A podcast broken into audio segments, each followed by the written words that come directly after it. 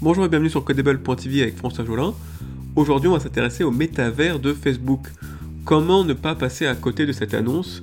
Facebook a tout fait pour la médiatiser le plus grand possible, quitte à changer le nom de son entreprise. On verra qu'avec les métavers, Facebook tente de faire du neuf avec de l'ancien et surtout de faire oublier ses déboires actuels. C'est ce dernier point qui va retenir notre attention. En effet, comment ces machines vont-elles bouleverser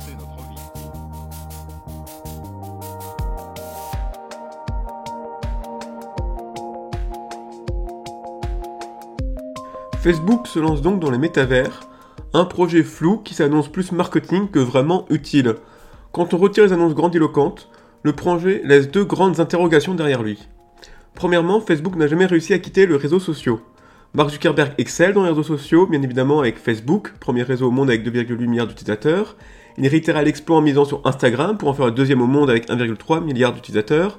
Le tout en envoyant ses adversaires au tapis, tels Snapchat, Google+, Tumblr ou Clubhouse. Un nouveau combat s'ouvre maintenant avec TikTok. Il eut aussi le flair de séparer la messagerie de Facebook pour en faire un service à part, ce qui deviendra la deuxième messagerie au monde avec 1,3 milliard d'utilisateurs, récidivant une nouvelle fois en misant sur WhatsApp pour en faire la première messagerie au monde avec 1,5 milliard d'utilisateurs. Mark Zuckerberg règne donc en maître sur le royaume des réseaux sociaux, dont sa réussite n'est plus à démontrer. Pour tout le reste, c'est une autre histoire. Toutes les tentatives de s'étendre à un autre domaine furent un échec. On peut commencer avec Facebook Home, une surcouche d'Android 100% Facebook présentée en 2013 et aussitôt retirée. Ensuite, en 2014, Facebook misa sur la réalité virtuelle en rachetant Oculus Rift. Cela n'est déboucha sur aucune synergie ni avancée dans le domaine. Au contraire, Facebook créa un grave agacement des joueurs qui devaient se créer un compte Facebook pour continuer à utiliser leurs produits. Ensuite, Facebook misa sur l'IA en 2015 en installant un centre à Paris avec à sa tête Yann Yulkun, une pointure du domaine. Contrairement à Google avec ses exploits comme AlphaGo ou ses produits comme Google Home, ou même Apple avec ses Neuronal Engine, Facebook ne tire toujours aucune avancée concurrentielle de ses investissements en IA. Facebook lance aussi en 2019 un écran connecté avec caméra, le Facebook Portal. Sa part de marché est très loin derrière d'autres objets connectés équivalents de chez Amazon ou Xiaomi. La dernière tentative fut le plus gros échec avec sa crypto-monnaie Libra en 2019. Un projet morné qui eut le mérite d'énerver les États devant la fin prochaine de leur monopole monétaire. Facebook n'a pas attendu Libra pour se mettre à dos les législateurs.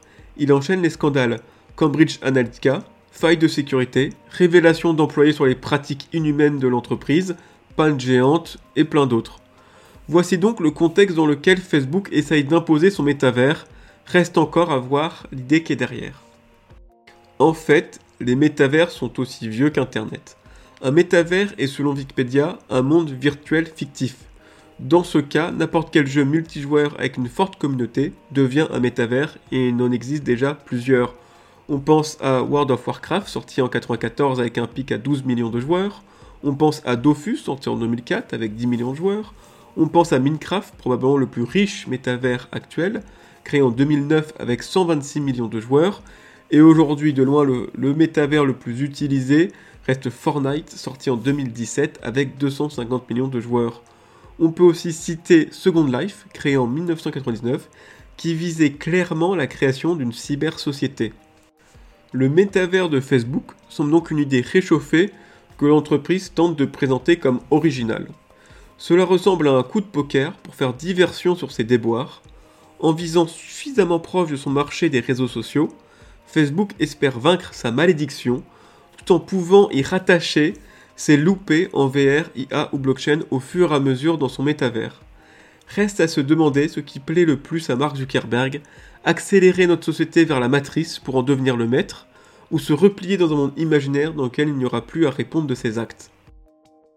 Voilà, merci d'avoir écouté, c'est tout pour cet épisode. J'espère vous retrouver très bientôt pour un nouvel épisode. Ciao